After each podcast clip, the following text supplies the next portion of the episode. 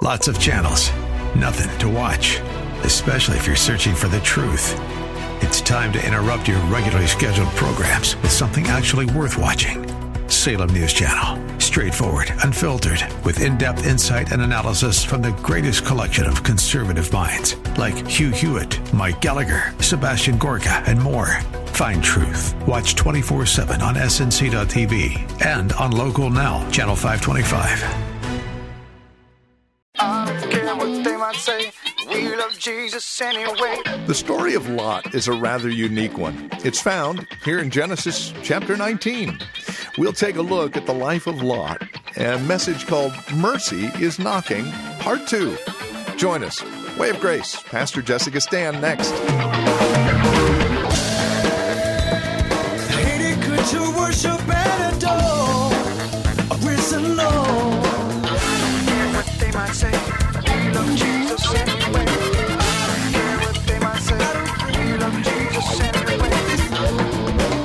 Ministry of Grace Bible Church in Hayward, this is Way of Grace with Pastor Jesse Gistand.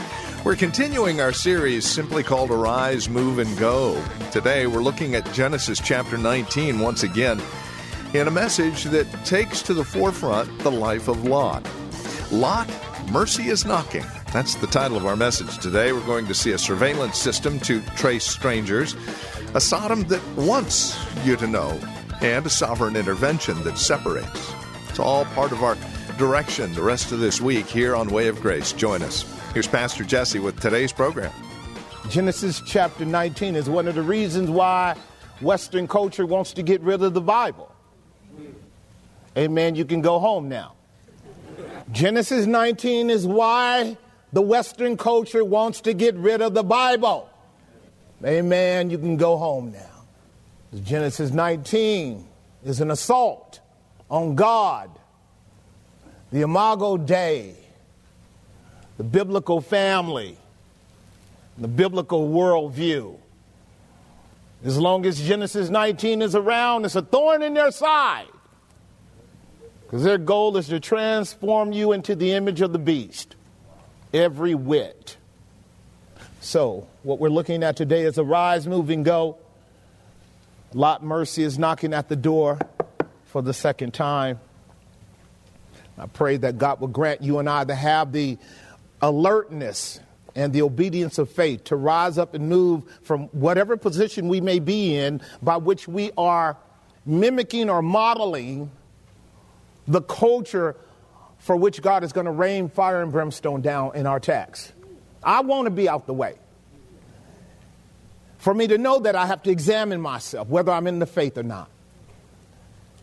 Because it's apparent in our text that religious folk that go to church actually get consumed in this fire.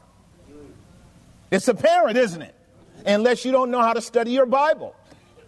There's only three people that escaped. The rest of his family went to hell. That's church folk. So be very careful when you read your Bible to make sure you assign the categories appropriately so you can examine yourself. Our elder read the last verse, verse 26. And the last time that verse came out of anybody's mouth, it was Jesus who warned us to escape from the wrath of God by making sure that we're not Lot's wife. Do y'all remember that? All right, we'll get back there when we reach our third point, and we'll only touch on it, touch on it a little bit today. We'll unpack it more fully next week. Point number one there is a surveillance system to trace strangers. I'm building a bridge between then and now because, as I've shared with you before, your Bible contains and constitutes eternal truth. What that means is that God takes historical narratives, embeds in them principles of reality that span the whole of human history, and if you can see the prophetic message embedded in it, you know that then is now. Yes. Then is always now, because there's nothing new under the sun. Even that which is to be is then because that's the nature of humanity. The nature of humanity is that we are either under one or two systems. We are either walking in darkness or walking in the light. And if we're walking in darkness, our patterns and conduct are predictable. And if we're walking in the light, our patterns and conduct are predictable as well. That's the other reason they want to get rid of the Bible because it's radically binary. Like the Bible is not full of all this confusion that we're dealing with today. Like it's real easy for you to know who I am. I'm a man and I go by he. Right. So so so I'm simply saying those are matters of truth. And I was sharing with my brother the other day as I sent a particular clip out. I said, I want you to listen to the ambiguous, conflated, discombobulating, uh, fickle language of someone that's arguing for what went down the last three years as being legitimate. Then I said, listen to the brother who's very clear about it and watch how the ring of truth always demolishes the fog of propaganda. Have you ever experienced that where somebody comes to you and says something to you and you go, I'm not real sure because they were so sophisticated and so complicated and so long and, and circuitous and just filled with all kinds of rhetoric. You, you don't know whether you're coming or going when you listen to them. And then somebody just comes and give it to you straight. You go, oh, that's the truth. Oh, that's the truth. Because the ring of truth is so absolutely clear to those that love truth that it cuts through the hypocrisy and the lies every time. This is why you want to wait for the truth. Because when you hear it, it doesn't come to have you scratching your head. Truth always is there to let you know he's in the house. And so when we deal with point number one, a surveillance system to trace strangers, what I am is I'm saying is if you look at Genesis 19:4 carefully, pull up four, please. If you look at it carefully, what God has embedded in that verse when you allow it to open up, is a very clear insight into the way the sodomite culture had strategically set up a surveillance system. You have to read your Bible carefully. You can't just read it in a passing fancy. Look at the verse. Let me see if I can work with you for a minute. Look at what it says. It says, But before they lay down, who was that? The two angels that had came to visit Lot. Remember? They had come in the evening, and Lot was so concerned for them, he said, Let's get in before nighttime. Let's, let's get inside. We don't want you hanging out at night because in sodomite cultures, the lights are on in the daytime, but at nighttime, all the lights are off. So we want you inside. That means that when the angels came, from the time they came to the time they had entered into Lot's house, there was a surveillance mechanism already set up to identify any strangers that were coming into the community. There was a surveillance system not only set up, but it was not only set up to identify them, but to track them. They were able to come directly to Lot's house. That means if you, if you by inference draw it out, that means you have to have some people over here watching, some people over there watching, some people down there watching, and they all had to have a mode of communication as a kind of integrated link of dialoguing so that they could spot where the stranger is and follow them to where they go. Am I making some sense? It's extremely important for you to get it. But before they lay down, the men of the city, even the men of Sodom, compassed the house about before they lay down. Now we know what had happened. Lot had brought them in because he's a Christian and we are to entertain strangers unaware. We know that. And Lot was helping to wash their feet and get them ready for the next day. But while he was doing Christian business, the enemy was doing wicked business. The term compass about is a thematic principle. The house of Lot has now been encircled a siege has taken place. His house is surrounded by the Sodomite community. Are you hearing me? And it's surrounding the Sodomite community because there are strangers who are come in and they want to have some insight with them. But the point before we get there is this. What a remarkable system to be able to watch somebody come into your community and trace them all the way to the place where they abide. And in short order, you have everybody surrounding the house. Now, notice the next verse because it lays it out for us. Look at the next verse. And they called unto Lot and said unto him, Where are the men which came in unto thee? Bring them out that we may know them. Look at verse 6. And Lot went out of the door unto them and shut the door after him. Verse 7. And he said, Brethren, I pray to you, do not so what? Wickedly. Now let's go back and work through a little bit because not only have these men surveyed these strangers that they know nothing about, but they tracked them and followed them to the house and they encompassed the house totally about, did they not? They totally encompassed the house about, and the text tells us how it was. It says in verse 4 But before they lay down, the men of the city, even the sons of Sodom, compassed the house round about. Watch this, both old and young. All the people from every quarter. Did you get that? Old and young. This is a cross generational siege. So, what we're getting here is an idea of the nature and culture of that society, are we not? This is not a bunch of old dudes. This is not a bunch of freaky women. This is about old folk and young folk. What that means is the whole of the society was committed to surveillance, tracing, tracking, encompassing, sieging, and sieging for the purpose of dominating dominating and controlling. What you have is what is called a predatory surveillance system. It's totally predatory, is it not? You didn't see anybody coming with cookies. You didn't see nobody coming with fish. You saw no one coming with goods. They're all coming for something demonic, perverse, and maniacal. From the greatest to the least, from the oldest to the youngest, I'm here to tell you that's the society we live in today. God, wake up my people for a moment and see this encompassing about that we're about to deal with. It is remarkable on the practical and geographical level because in our minds we think, how could they do that so quickly? And people have been wondering that who have studied the Word of God deeply for decades and centuries now. How could they have moved so quickly to encompass the house about? You don't have to raise that question today because today it is not geographical, it's technological.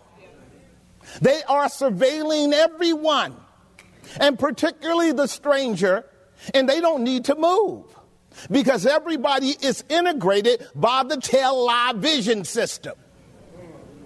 And every time you get on, they get on too.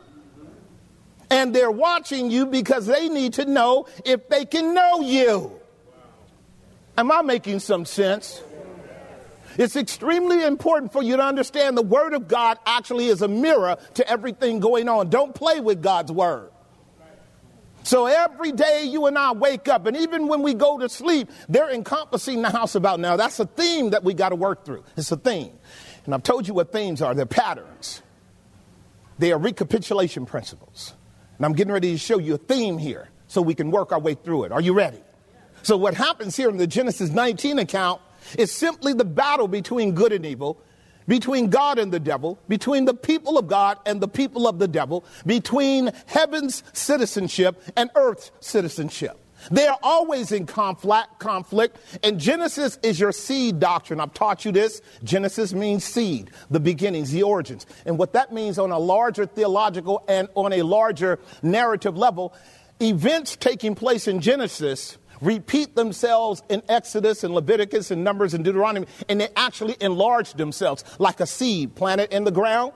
And then the next time it pops up, it's larger with more information. And then the next time it pops up, it's larger with more information until we have an eschatological climax. Y'all keeping up with me? I just gave you what is called biblical theology in a nutshell history according to Jesus. So now let me see if I can help you understand what we're talking about before we carry on with the rest of this narrative. When I say we are dealing with a theme and a pattern, verse 4 gives us a clue. But before the men lay down, the men of the city, even the men of Sodom, come past the house about seized it about. That's the language that the scriptures uses several times. The psalmist deals with this.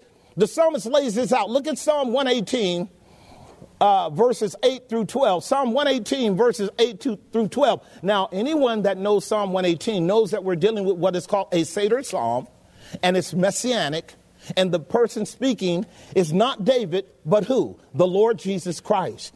I'm going to show you another verse in relationship to that. But if you start at verse 8 in Psalm 118, this will give you an idea and an echo, an echo of what we're dealing with. And you need to be able to do this when you read your Bible. You need to see God showing up again and again about the same matter in different ways so you can see it in a broader, more, more uh, fuller way. Here it is again. Notice this. It is better to trust in the Lord than to put your confidence in man. Would you agree with that? Yes. Right. This is the problem with the church today. It puts its confidence in men. It puts its confidence in technology. It puts its confidence in secularism. It puts its confidence in worldliness. It puts its confidence in science and not in God. Am I making some sense? Now, the person uttering this is going to show us that he knows something about being a stranger and how the dark kingdom would assault him if he didn't trust in the Lord. Next verse. Notice this. It is better to trust in the Lord than to put your confidence in what? There it is. Now, again, we've been talking about this because I've been sharing with you the battle that God fights in our world largely is against the princes of this world. He's a king of kings, he's a lord of lords, and the Lord Jesus, with his host, fights against the kingdoms of this world. Does he not? If it wasn't for God doing what he does in the high places, you and I would be slaves of every kind of wicked system in the world. If God didn't hold back kings, if he didn't control their hearts, as Solomon said, the heart of the king is in the hand of the Lord. He turns it whithersoever he wills. I actually believe that. And therefore, I believe that our rulers, as wicked as they are, will only go as far, far as God wants them to go. That brings me peace. Because if they kill me, it's for God's glory. But I'm sure they're going to come up on me as close as they can because God told me they would. And He says, I need you to be still and know that I am God. That's what He's saying to all of His people. It is a test with every one of us when the world system, who has unhinged itself from God, wants to play like they are God. It's a test for you to trust God, even though, like the waves of the sea, they're coming at you. But as David said, they will peter out right at your feet if you trust God for it. This is what he's saying. It's better for you to put your trust in the Lord. I didn't ask you to change the verse. It's better that you put your trust in the Lord than to put confidence in rulers. So we need to be admonished. Because some of us have been fighting as Christian brethren for several years now, saying, don't trust them. Don't trust them. They haven't earned your trust. God did. God earns your trust. They did not earn your trust.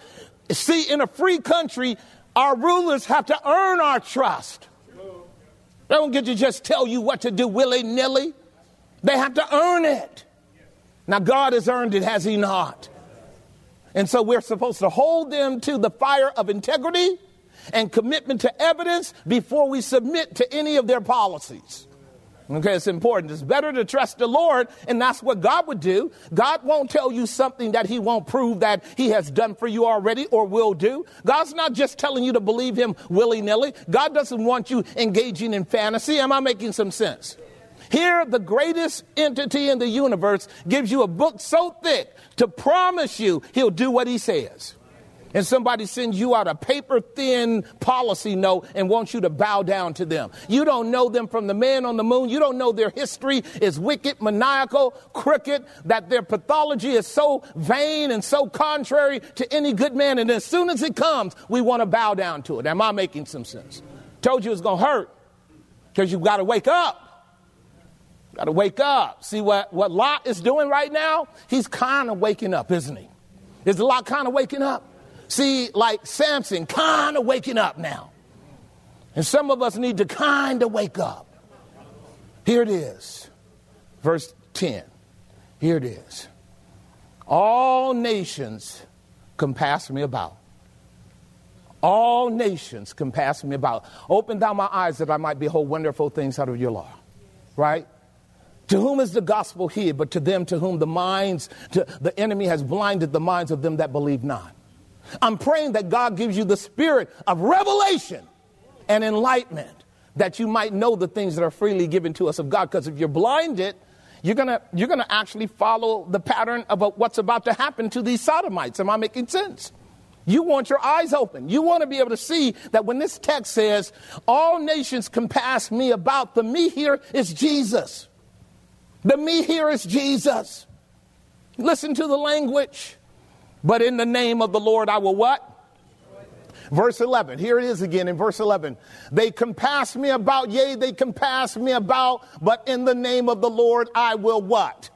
Verse 12. Notice again in verse 12, they compass me about like bees. They are quenched as the fire of thorns. For in the name of the Lord, I will what? Does the psalmist want you to know that he's being encompassed about by his enemies? Does he want you to know that? And does he not want you to know that from time to time you're going to have the same situation? Because all of God's people have been going through this throughout church history, have we not? God warned Israel. This is a Deuteronomic curse that's coming on Israel. That if they rebelled against God, he let the nations come in and siege them. That's Deuteronomy 28. That's why our elder was reading Psalm 79 where the judgment was upon the temple because Israel had defied, defiled it. And the church of the living God has that same warning in 1 Corinthians 3 as well. Listen to this. They compass me about like bees, for they are quenched as the fire of thorns. For in the name of the Lord, I will what? You know that's Jesus. Is he not the one who is said to be the embodiment of the word of the living God? Does not a sharp two edged one fire sword come out of his mouth? Is not his word like fire that burns up the chaff? And so here we have a messianic psalm expressing Jesus who was encompassed about by the nations as well. The Roman Empire, the wicked Herodian kingdom, the apostate church with the high priests, Sadducees, and Pharisees. Am I making some sense? Look at it in Psalm chapter 22. I want you to see it here for yourself. In Psalm chapter 22, this is the messianic psalm and it's very clear Jesus is speaking. Look at verse 1. My God, my God, why have you forsaken me? Is that Jesus? Verse 2 Oh my God, I cry in the daytime, but you hear me not, and in the night season, and am not silent. I, I, am calling on you all the time. Look at verse 10. He says, I was cast upon you, O God, from my womb. Is that true, child of God? Was was Jesus not in need of his daddy the moment he was conceived in the womb of Mary? Was not the devil coming after him while he was in the womb? Isn't that Revelation 12, verse 4? And the beast saw the woman and wrapped himself around her to devour the child as soon as it be born. So Jesus, assuming a human nature, understands something about the siege, doesn't he? He's on the cross right now, isn't he? Now, watch what he says, saints, over here in Psalm 22, verse 11 and following. Watch this, verse 11. Verse 11 says, Be not far from me, for trouble is near and there's none to help. See, sometimes God's going to put you in that kind of situation. And, and the thing you and I should be doing if we have the spirit of adoption is crying out, Abba, Father. Be not far from me, because no one else is around to help. See, does not Jesus know all of our troubles? Now, notice what it says in verse 20, uh, verse 12. Many bulls have what? Many bulls have compassed me about. Strong bulls of Bashan have beset me about. Now we're dealing with the zoomorphism, are we not? Some of y'all got that. Bulls of Bashan means wicked, brute beast rulers who want to devour Jesus. He goes on to talk about them being lions and jackals. He's describing them as foxes, as he did when he talked about Herod. When God is using the zoomorphism, he's saying that they have lost the dignity of the imago Dei. When God calls them beasts, as we learned on Friday, right? Man being in honor, if he does not abide, he's like the beast that what? Perishes. So here Jesus is on the cross, being encompassed about by all of these brute beasts that want to devour him. Does Jesus not know? He knows, doesn't he? And so here's the point. When you're reading the Old Testament, like we are in Genesis 19, let's go to Judges 19. We're going to start at verse 20. When you're reading the Old Testament, I got to teach some people here because they don't know. When you're reading your Bible, you need to be looking for the person and work of Jesus Christ. Otherwise, you're going to be engaging in fairy tales and you can come up with all kind of opinions. But when Jesus says in John 5 39, you are searching the scriptures, but in them you think you have eternal life, yet they are they which testify of me. So when we're reading our Bible, we want to see the redemptive work of Jesus in the text. This is where we're leading you in the Genesis 19 narrative, are we not? Well, you have been listening to Way of Grace with Pastor Jesse Gistand from Grace Bible Church here in Hayward. If you have questions or comments about the program, maybe you would like to learn more about us here at Grace Bible Church in Hayward. Reach out to us by simply calling 510 886 9782, or you can visit our website, grace-bible.com. That's grace-bible.com. Sunday services here at the church are 10:30 in the morning. Friday evening is our Friday evening Bible study at 6:30 and man we've got friends of the ministry from all over the Bay Area who join us for this Friday night Bible study. It is an amazing time of God's word and sweet fellowship in Christ. 6:30 in the evening Tuesdays our prayer time and a short Bible study as well. These meetings again the directions and information of which you can find at our website grace-bible.com or by calling 510 886 9782. This program continues to air here on this radio station and on the World Wide Web because you partner with us financially and prayerfully. Thank you for your support. No gift is too small, no gift is too large, and you can either give on a monthly basis or it's a one-time gift. It is all tax deductible. And again, the biggest part of your partnership with us is that we get to continue ministering the gospel of grace here in the Bay Area and all over the world. Consider that as you contact us and join us again next time for another broadcast of Way of Grace with Pastor.